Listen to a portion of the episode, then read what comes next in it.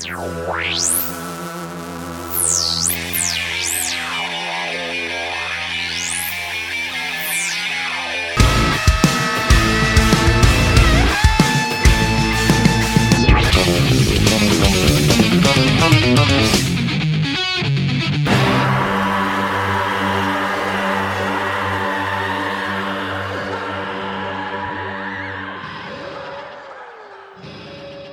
Hello, freaks, and welcome to Radical Research. I'm Jeff Wagner, and as always, joined by my co-host Biscuit. Do you want to tell the tale?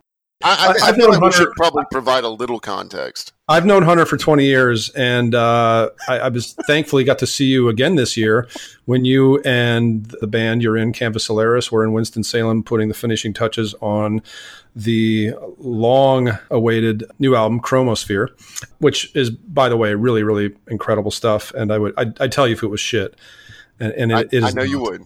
It is not but anyway, you guys had some time. You you came to Greensboro uh, the next day, and you, Nate, and myself hung out all day. We had a fantastic time, and we went to breakfast the next morning before you guys left. And I heard something about you that I'd never known before, eh, which and, actually is kind of shocking that you've never. Yeah, it is. I thought I thought I knew everything, but I'd never heard this story before, and and, and uh, this was about your nickname Biscuit.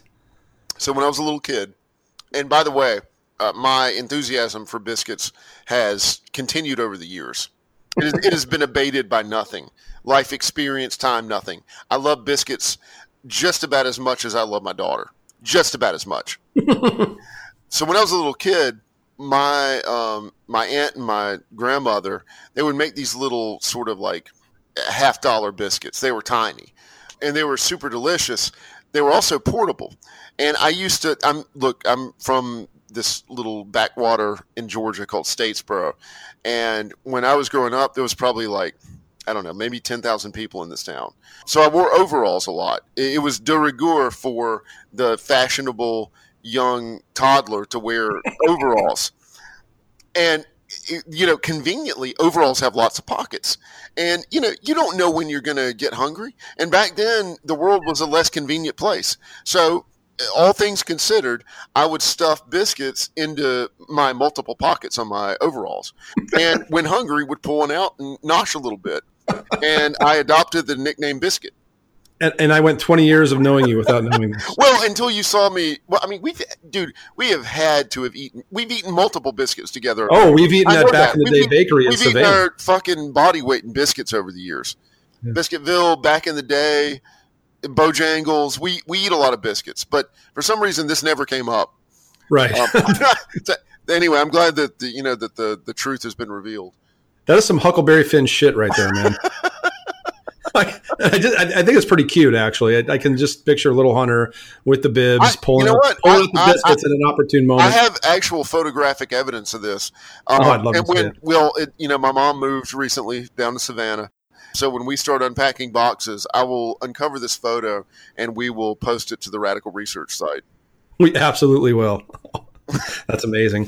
so before we get on with the uh, the episode at hand, uh, episode thirty nine, want to play you a little something. Want you to try to identify it? Let's go. Loud yeah. blast. Loud blast. But you you knew it was loud blast because that last weekend I was you're, you're, you're about to reveal the depths of my sad nerdiness. Well, we did it on episode 5.5 with the whole nuclear death kiss thing. That was pretty crazy. This one's almost equally as crazy because I, we were in my car and uh, Nate's in the back, Hunter's in the passenger seat, and I had Loud Blast Sublime Dementia in the car. And I wanted to play it for you, and I didn't want to tell you what it was. I figured you'd know it pretty quickly but not as quickly as what you guys. it literally was that one first chord in the first song, and you guys were both loud blast. like, I mean, literally just the one note. Like, name that tune, one note, you got loud blast. I mean, who the fuck does that? I, I, I'm telling you, man, 1993 is a religion. I guess so, man. Nate and I have devoted our lives to one year. So, we, we know that you're well. that, that's what I'm trying to underscore here. That's this is very clear. It's it's just pathetic, man. It, it is pathetic. no, it, it is. I, I trust me. I, I cry. To, I cry myself to sleep at night. All right. Well, let's get on with it. Uh, let, us get down to brass tacks here, boys. Um, this episode is about the In the Woods family tree. We'll likely get into an In the Woods episode itself. That band is a band that we worship greatly. I, I don't think that's um, putting things in, in, too much hyperbole. You know, 1993 to 2000 In the Woods is a really special handful of albums, demos, and, and singles that both Hunter and I hold on an extremely high pedestal. They and most of the folks we'll discuss this episode hail from or around Kristiansand, Norway. I want to get that out there. The fifth largest city in Norway, sitting at the southernmost tip of the country. But the reason we're going to do the In the Woods family tree is I just kind of started noticing that some of our listening this year was touching on a lot of bands that have a direct relation to In the Woods. And I've always known they had a pretty prolific family tree. You know, things like Drawn and Green Carnation and this thing that uh, you introduced me to actually fairly recently, Still Uproar. Am I saying that correctly? Uh, Stilla Uproar.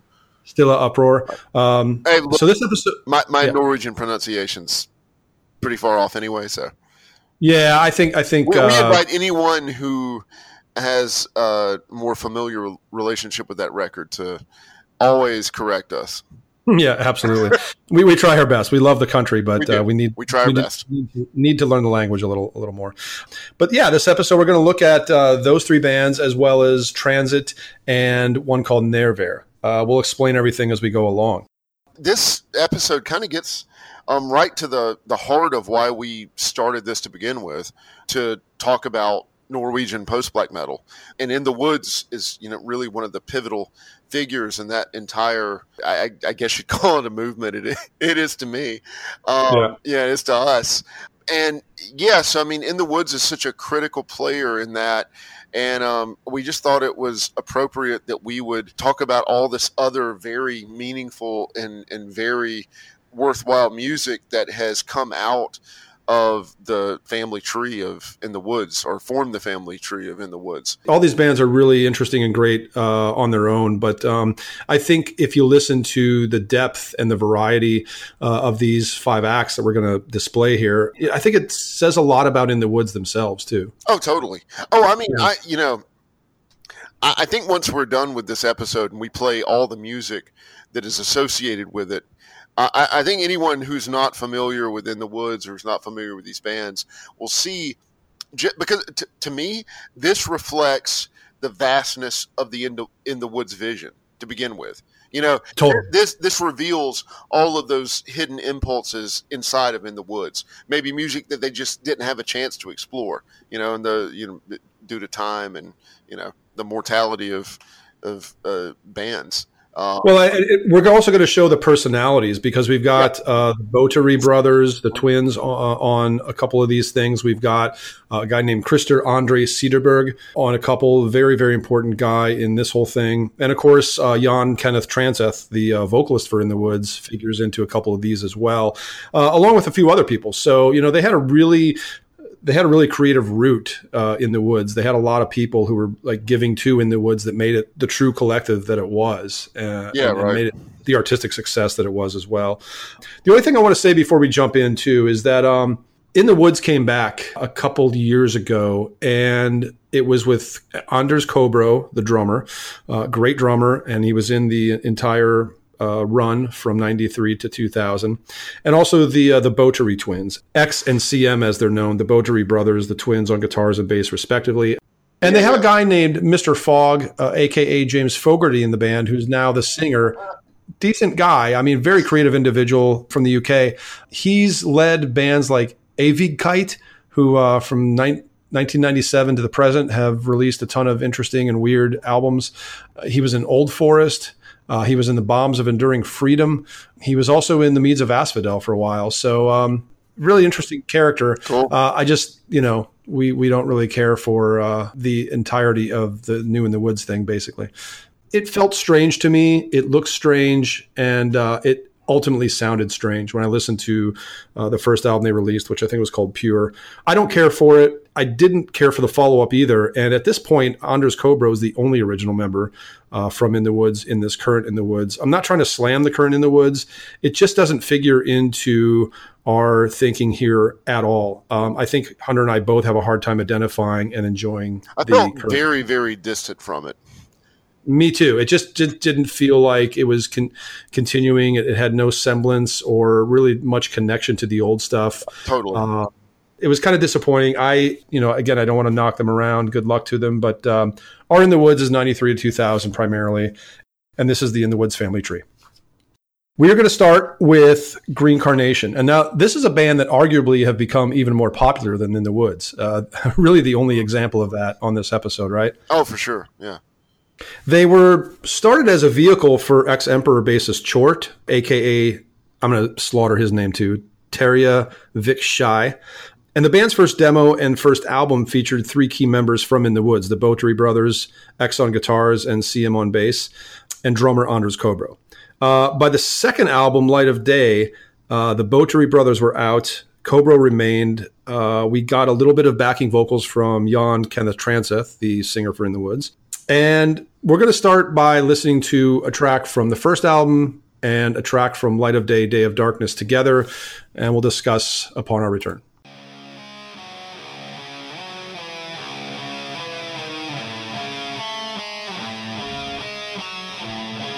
What's that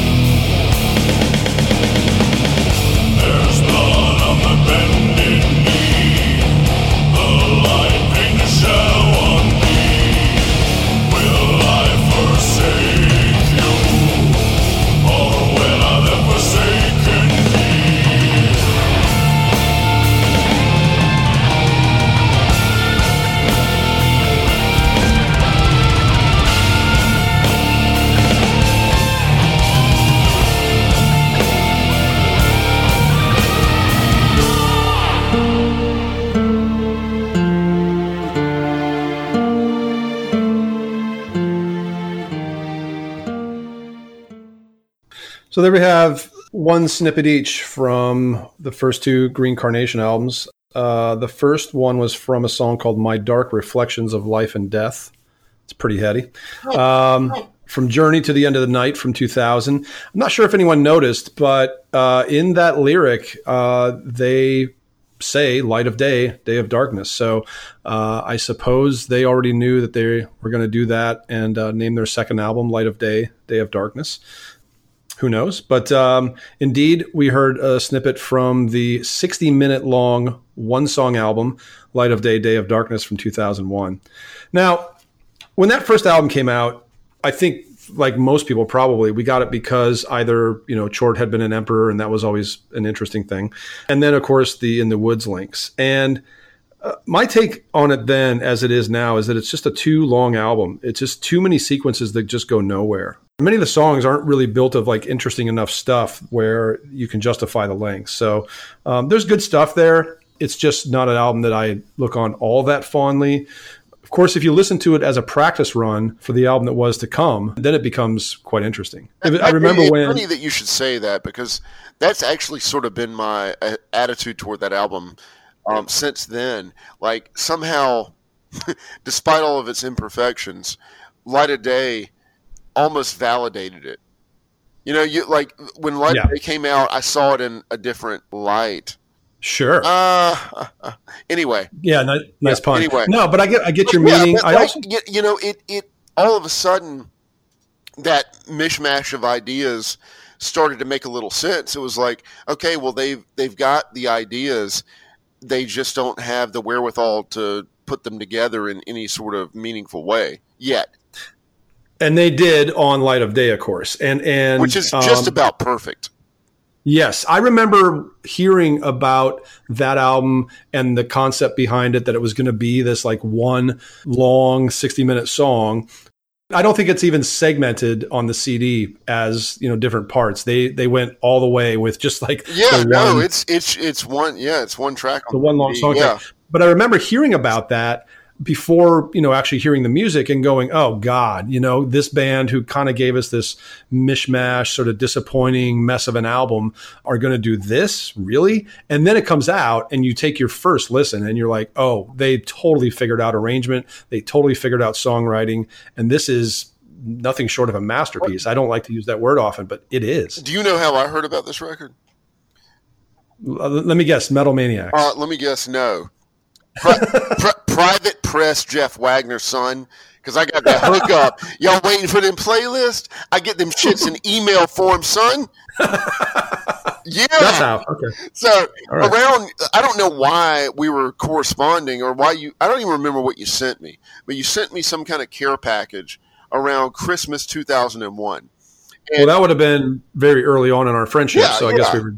Yeah. But anyway, like you, you sent a letter that accompanied it, and um, at the bottom of the letter you put a playlist and it had a Hmm. number of things on it. But this album was at the top. I didn't even think it was out yet, and um, you were like, and, and it, it got its official release in 02, right? Well, I don't know. I guess I'll have to check that. I, I don't. I think that it like the it was it came out as a promo in 01. Um, but it was going to be it was slated for an official 2002 release. And I remember you captioned it and you said album of the year 2002 cuz nothing Yep. can beat this. And I was Yep. just like, holy shit. I'll have to look back on. I saved my annual best of lists. I'll have to The look back. only But thing I, that beat well um the first Dead Boy album beat it. But that was it for you. yeah, yeah, those, those were two big ones for 2002. Yeah, for sure. Yeah, um, but yeah, amazing album. I, I feel kind of dirty having to split that up for our podcast. You know, it's just it, it really Yeah, I know. uh, there's a purpose to what we do Maybe and why one we day do we'll that. just play the album and that'll be it. in tribute to it for sure. Yeah, maybe on its uh, won't- 20th. we won't even talk. its 20th anniversary in 2022. Anyway, you know, that album kind of effectively ended that phase for the band because the music to come would be quite different, uh, a lot more accessible and approachable, right? Oh, I mean, for I, like when I first heard "Blessing in Disguise," I was completely taken aback. Um, Yeah. I, I couldn't believe how condensed it was. I mean, there were echoes of almost mainstream metal Oh yeah. yeah. I you know when when the opener "Crushed to Dust" comes in, and I think that's one of my favorite Green Carnation songs. I think that's a fantastic song, super well written, super effective. Yeah, it is. Um, hits all the right buttons emotionally. Uh, but I remember hearing that and getting to know that album first. And after my initial disappointment, I just came to love that album. I still do. It's got a terrible cover, but what what do terrible. you do? Terrible, like like Siege is even terrible. Right, but but I tell you, um, "Crush to Dust" to me was always a song where like, okay, now this is what Metallica should have done on Load. Like this would have been an acceptable version yeah. of Metallica. If they had written songs in this vein, it wouldn't it wouldn't have been a stretch. Crush to Dust could have been that great sort of mainstream Metallica song. Right. Instead, it was owned by Green Carnation. I think Green Carnation have done some other songs later in their career that are like that. One of those is "The Burden Is Mine Alone," mm. which um, is just a soft acoustic ballad that that works so hard on me. It's yeah, that's, that's one of their best songs. Right. Oh, it's incredible. And in a perfect world, that's a perfect world scenario song where this also would have been huge. You know? Well, that would that would have been like a more than words, you know? You're right. But, it, it, should have been. Right. Have been. It, it, was good for one song because you know their you know foray into the all acoustic thing not so successful. Yeah, I don't care for that album, acoustic verses, right? Yeah, yeah. I was excited um, about it because of the burden is mine, but it really sure. fell short of the mark. I agree with you. In this era, Kjetil Nordhus take, took over as vocalist. Uh, he was on Light of Day, but he put his stamp on the band's sound and style, I think, on the later albums Blessing in Disguise, Quiet Offspring. Also, another important In the Woods alumnus enters at this point. Uh, guitarist Bjorn Harstad came in on Light of Day. He was on the amazing Godly Omnio album and also the live at Caledonian Hall performance. Yeah, and then we get the fourth Green Carnation album, Quiet Offspring. And by this time, the only In the Woods alumnus was bassist Stein Roger Sordal. And this guy was only in In the Woods for the later, kind of the last live shows they would do and uh, the Caledonian Hall farewell live release and performance. So that's that's the family tree there. Now, Quiet Offspring is an album that I owned for a long, long time. I, I think I shed it earlier this year. It, it, has one or two really good songs, and I think the rest is this kind of lame post alternative. Yep. Veering into almost dad rocky sort of stuff. I mean, the themes are intelligent. It's it's got a, a level of sophistication we would expect from Green Carnation, but it doesn't really work for me. What about you? Uh, you uh, you, you know, I, I got rid of it years ago, but yeah, but it has one of my favorite Green Carnation songs ever, which we're going to play. It's called Purple Door Pitch Black. And I actually, again, God, I feel like I'm just teething on biography here, but like I remember you playing this for me at um at your place in Virginia, um, mm. and because you worked for the end at the time, yeah. And I remember like as soon as it came out, I ordered it just on the strength of this song. Um, I, it, it's ama- It is an amazing piece. I, and I, I want to say what it's always reminded me of, and I, I haven't ever gotten anyone to agree with me on this. So maybe listeners, maybe I can find a kindred spirit in the lot of you. But this song reminds me like if Rick Astley decided to do like a prog metal tune. Hmm. Well, uh, with that in mind, let's take a listen to Purple Door Pitch Black.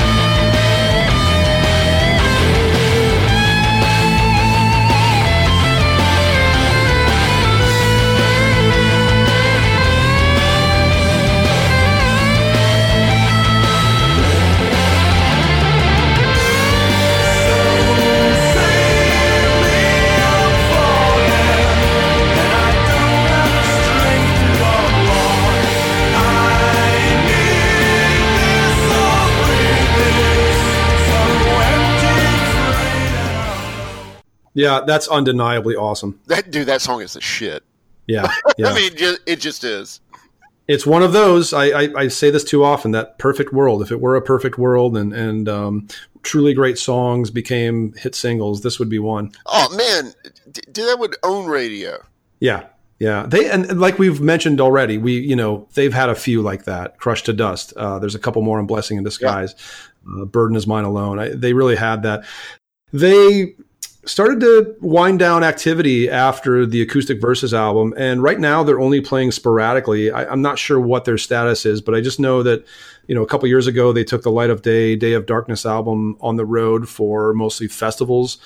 I got lucky enough to see that uh, the weekend that Fates Warning did awaken the guardian uh, in atlanta 2016 and Yeah, get, Bo- get- bo- both of those were the clear highlights of, of not only the weekend but perhaps my life. Awaken was beyond words. I, I don't even want to go into it right now, but it was great.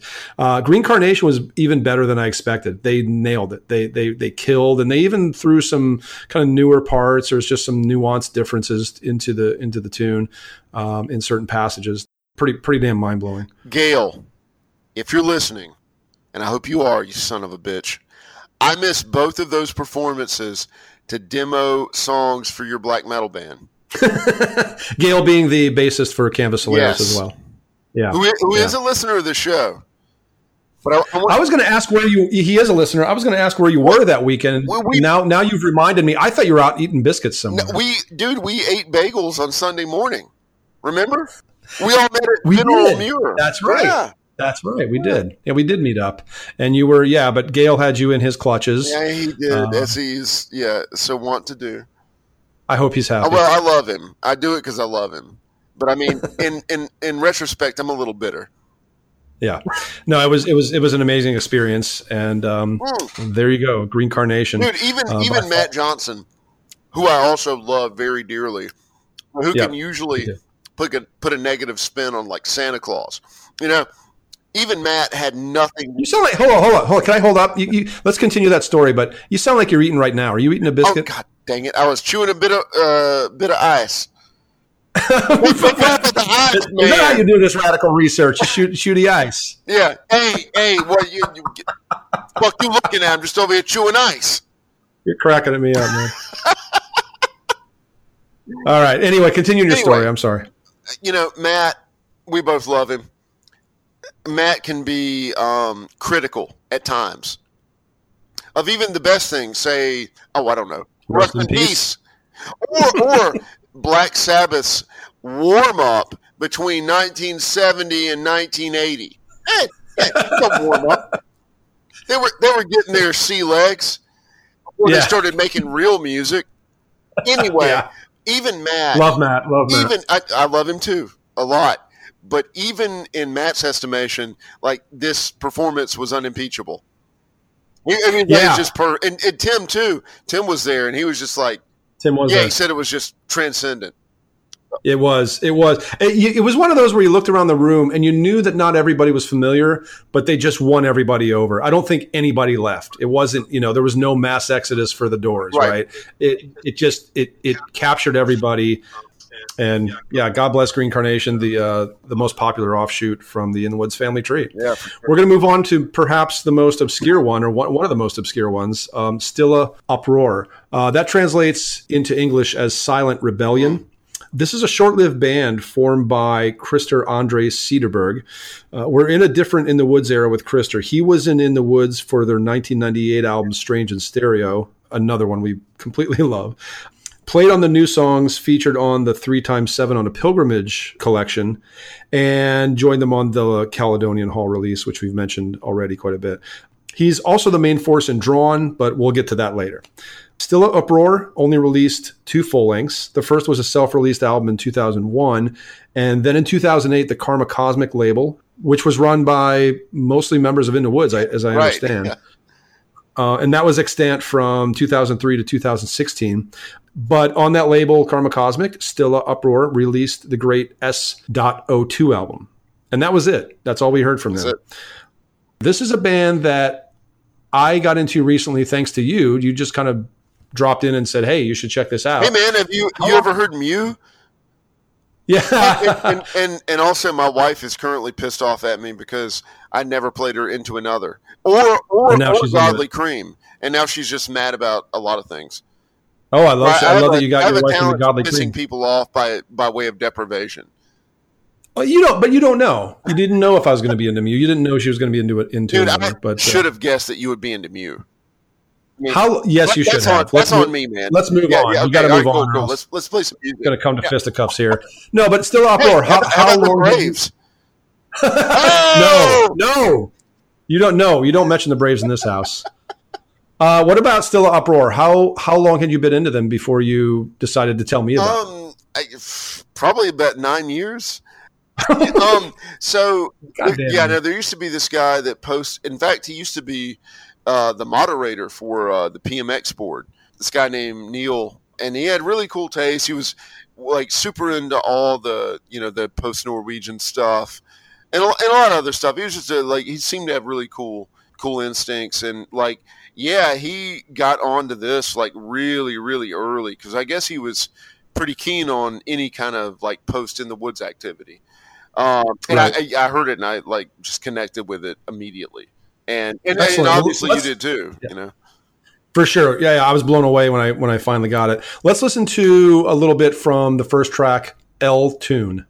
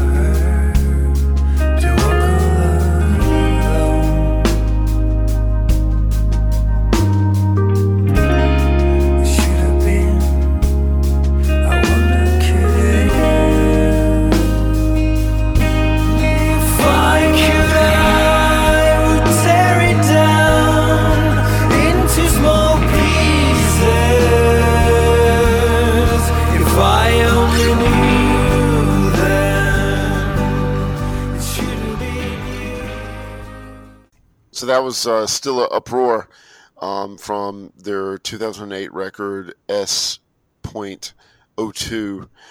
I feel like there is in this this lineage of of in the woods Yep. uh, in the woods bands um, that sort of favor the beautiful, you know, ethereal pastoral side of in the woods. Yeah, and in the woods themselves, I, I think had a pretty heavy Pink Floyd influence. Yeah. uh, even even with the black metal, they, there would be breaks and moments where you were like, okay, they're into live at Pompeii, they're into metal, you know, that sort of uh, era for for Floyd. Um, But, but yeah, I mean, but like none of these bands um, that we're discussing tonight like continue any kind of extreme metal thread, really. not even drawn. Yeah, not even drawn. I mean, it, it's and and when you you know when we play drawn later, it's obviously metal, but there's still sort of a preoccupation with beauty. Um, yeah, for sure. Yeah, and and, and, sure. and psychedelia deployed in you know interesting, unexpected ways. But even in the woods, who you know love their demo Isle of Men, love Heart of the Ages album, even then they left that pretty quickly. Thereafter, they were something other. They were not quite you know black metal. They were certainly post black metal for Omnio, for Strange in Stereo, and for the uh, the new stuff on Three Times Seven on a Pilgrimage. You know the singles that came out were covers of things by Jefferson Airplane and King Crimson, and And Uh, and I think it should be said we're not going to play it tonight, obviously because it's in the woods and not uh, an act associated with in the woods. But in the woods cover of King Crimson's Epitaph is one of the most amazing covers, one of the most amazing pieces of music you'll ever hear. yeah, I man. mean, it's, it's Yeah. really just incredible. Yeah, I, I love what they did with the floating guitar and that that just hypnotic sound weaving through the whole thing and everything else about it. it. It's it's fantastic. So we've talked about Floyd, that lilting kind of melancholy aspect to L tune, and then just the sort of like craftsmanship of the song, like how how well written that thing is, and really every song on the album kind of puts me in mind of Anathema. Totally, Um, totally. and interestingly, Krister Andre actually played bass on Anathema's Weather Systems and Distant Satellites, which when I got those albums, I, I guess it probably the Weather Systems one, and was looking at the credits, I thought, oh, wait a minute, I, I think, is that the In the Woods guy? And then I looked it up, and sure enough, it was. Not sure even how that happened, but I'm glad it did because what a, what a what a great little factoid. Sure. I, I think we both really enjoy that. That uh, this In the Woods guy, this Still Uproar guy, was you know an honorary member. Anathema for a while. Yeah, pre- pretty great. Another another thing in listening to L Tune that I think about is the band Perfect Beings. I hear some of that kind of more contemporary, alternative, modern prog in L Tune the way I do in Perfect Beings, which is a great band. Three albums out there if you've not heard of them. But I get a little whiff of Perfect Beings and, in Still Uproar. Let's move on to um, Reconnect. This is another tune from S.02.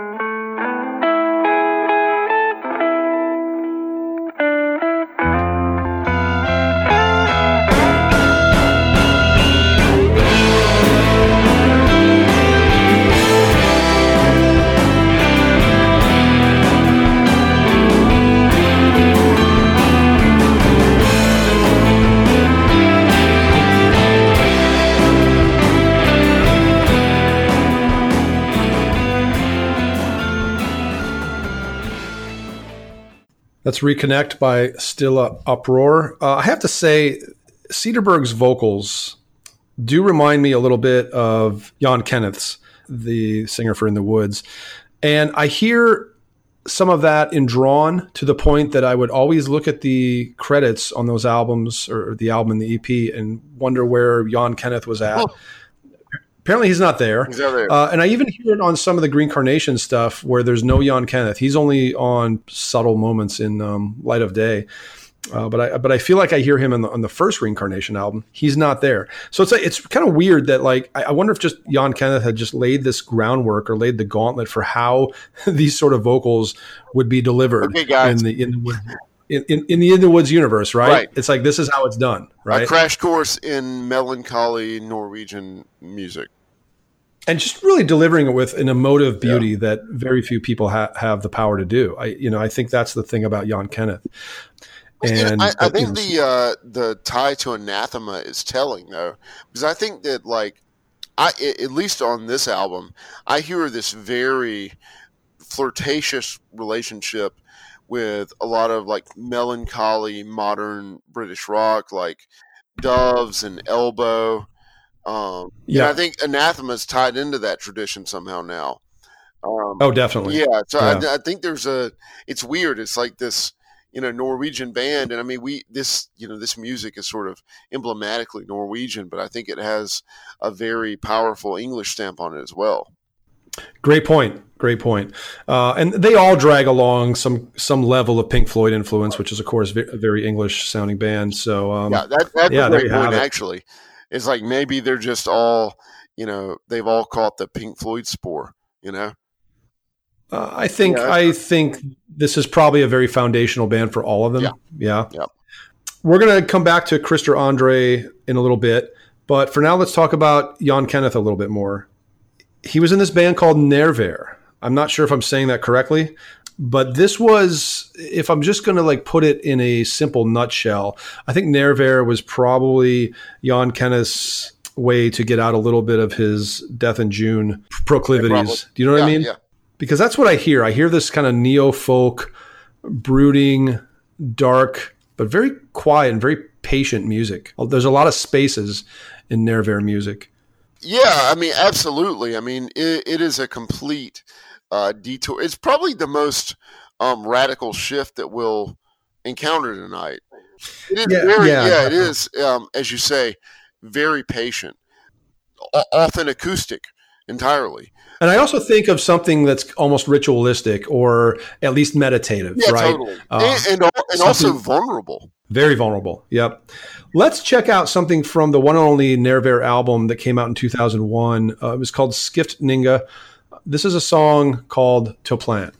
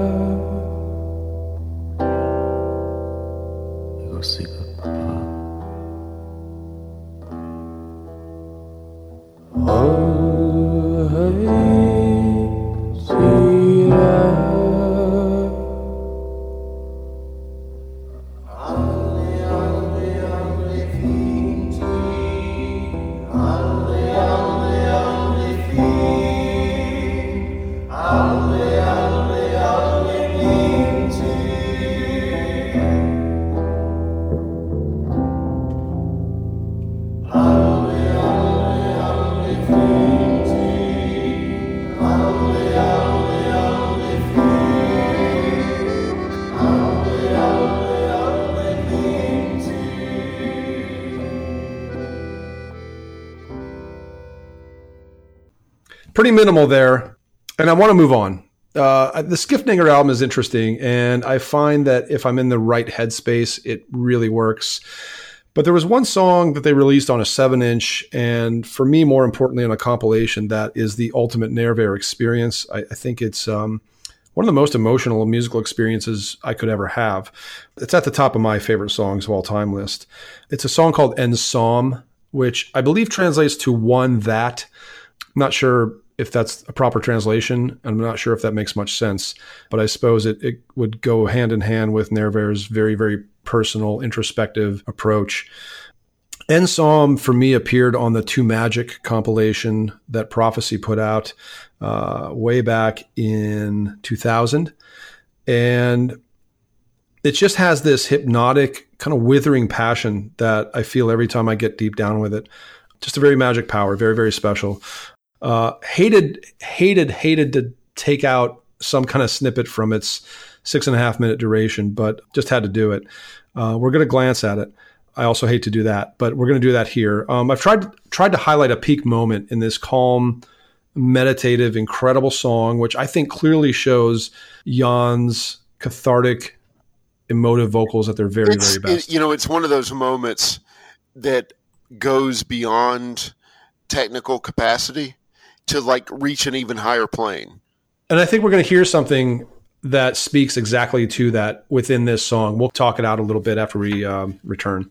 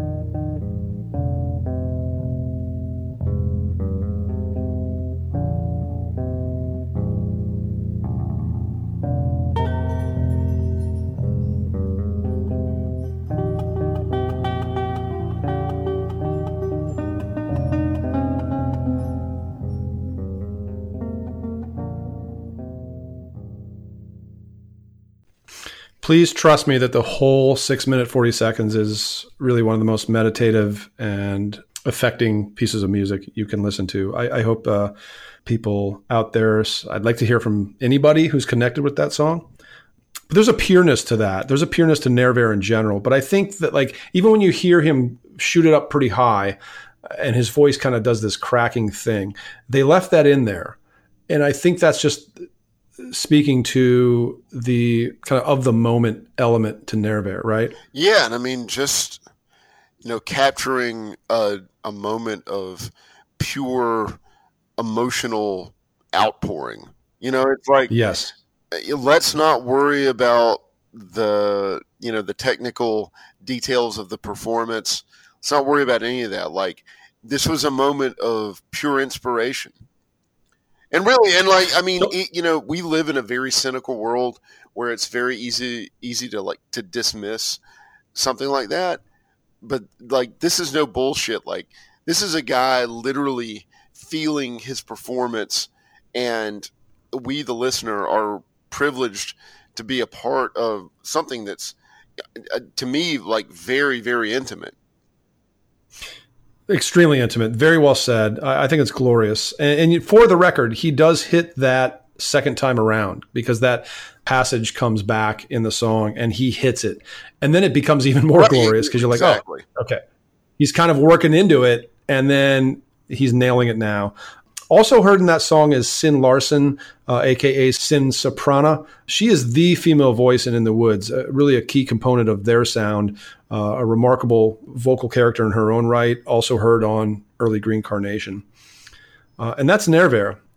So obviously, for Jan Kenneth, In the Woods was his main and most well-known vehicle. Uh, then we had a band called Soxpan, um, this pretty awful groove metal thing that was released in 2004. Have you ever listened to this thing? I have not. You're not missing out. Um, Nerver, of course, who we just listened to and we, we both love. And then he came out with what might as well be called a solo album under the name of Transit.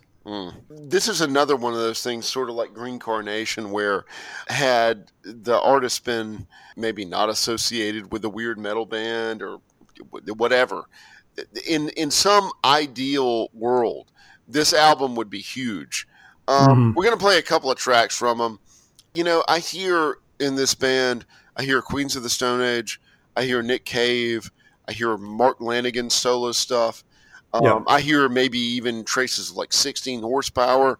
I, I hear a lot of really, really badass stuff in this band. It, it does get into the alt country world uh, a little bit. It does, Yeah. it does, but it, but it, but it, it's also sort of shaped by the Southern Gothic, and I- I'd, I'd be interested to maybe know what Jan's dealings were in that world. I hear Flannery O'Connor and Eudora Welty, and you know, I I hear like a, a very sort of fatalistic view of the world, which is if you if you grew up in the South, like kind of faded with that. They were they were from the southernmost point of Norway. That- that's true. They're, like they're basically Southern. Yeah, He probably loves biscuits. I bet he does. Jan, you passing Before we butterbeans out here? listen to Transit, though, I, you know, if you think about his three, well, let's even talk about Soxpan, the four main bands that he was in: In the Woods, Soxpan, Nerver, and Transit. They're all so totally different from each other. It's very Totally. difficult to like find a total thread amongst these these bands. So you know, hats off to him. He's not doing much music anymore, unfortunately, but you know what what he gave us is, is pretty profound. If you you turned me on to this, and I, I was shocked by it. It's different. It's definitely not in the realm of In the Woods proper. Let's listen to a track from Decent Man on a Desperate Moon. This is a little bit from a song called Bleed on Me. I can see the rain pouring from your light. Hold on, larger than life will overcome. Since you've been down, you've been cracking up all along. And you've been jamming on that sad old song. I feel your pain ringing through my. It's on, but there's a love in the middle. It's just a bad day that's gone wrong. But it seems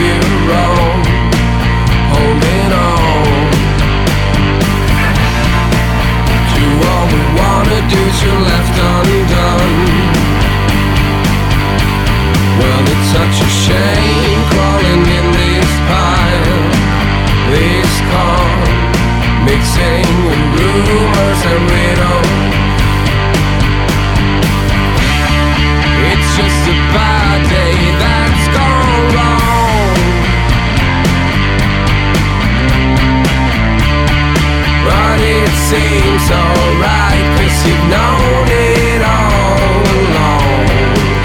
But it seems alright. But it seems okay when you feed on me, when you suck me dry and you bleed on me. Well, so This might sound weird, but I always imagine this song as like the outro music for like some shitty network show, like a cop show or something. It does sound weird.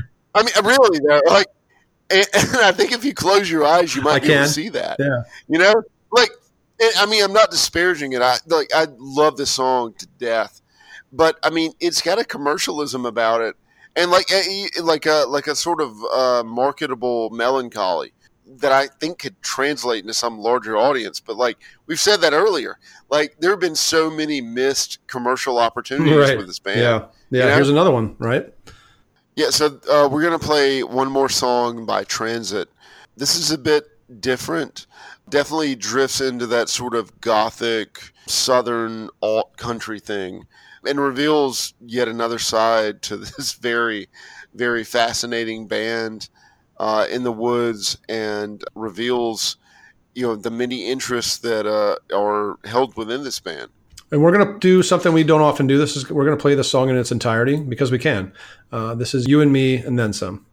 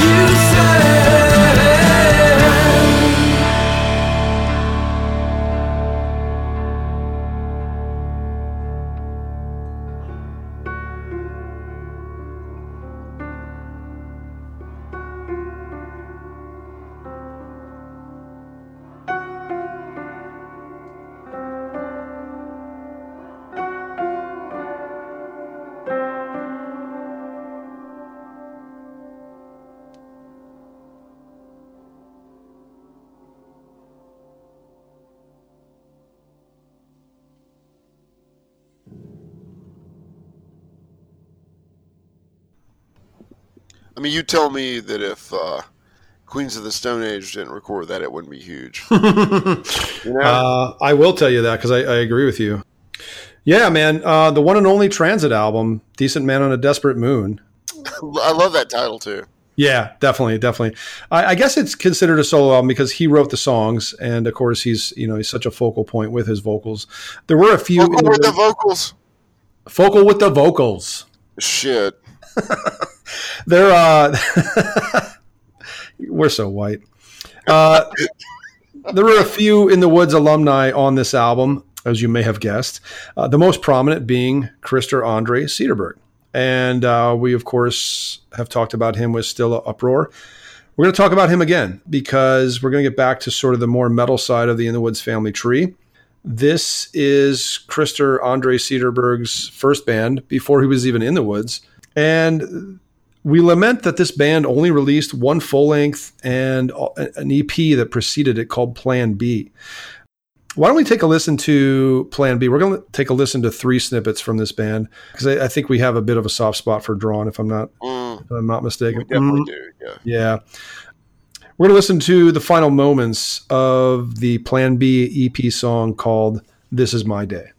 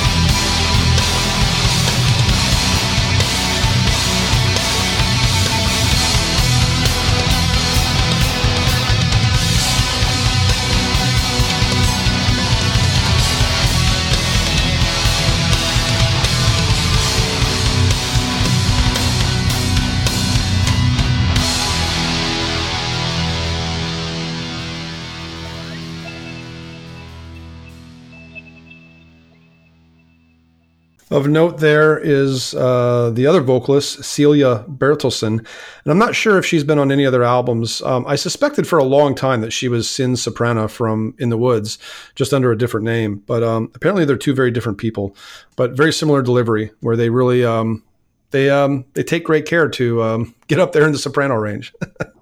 Yeah, for sure. yeah. You're ambitious. Yes. So Drawn went on to record one full length called A New World or A New World. A new world? A New World What?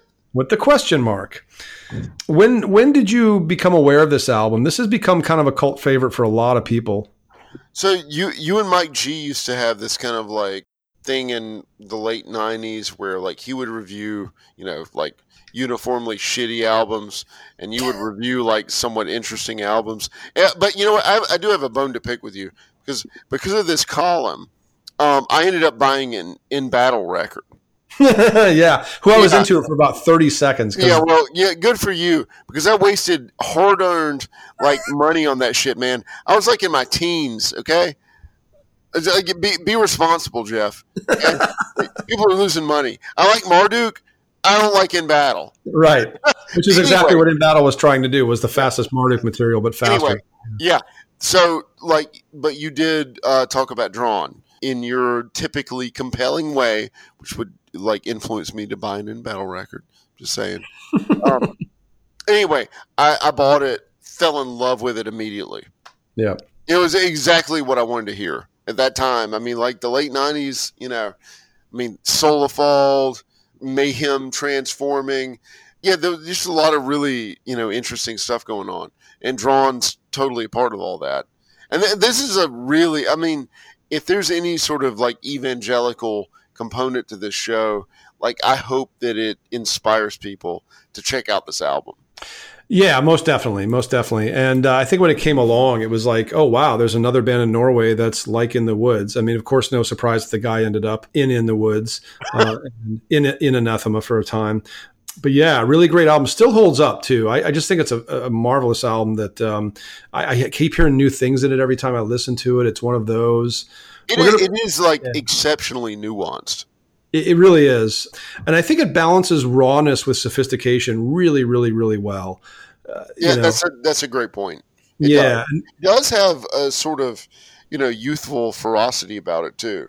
For sure, they're they're kind of like these um, maybe black metal kids, kind of transitioning into serious progressive music, Right. um, but still just not able to let go of, of that rawness and and that ferocity. Um, this is a little bit from the very first song on the album called Rivawella Form.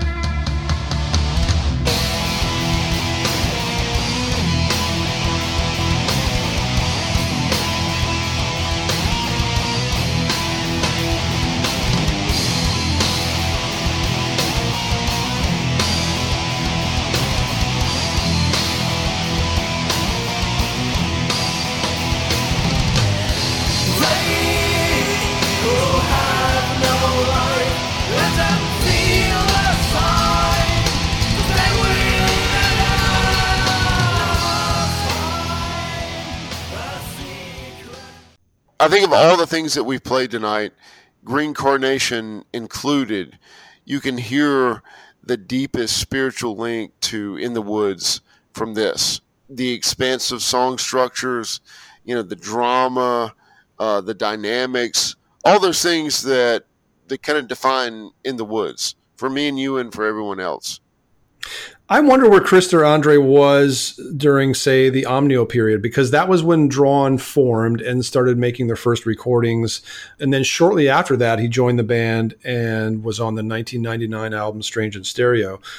A New World was released in 99 as well. So right. there's a lot of parallels there. And it, it, it does seem uh, almost like a companion band to In the Woods. I, I think so too. Yeah. Like, I mean, the others seem like pretty conspicuous detours. Yes. But, but yeah, like, you know, Drawn is very much kind of paralleled with Omnio in the Woods.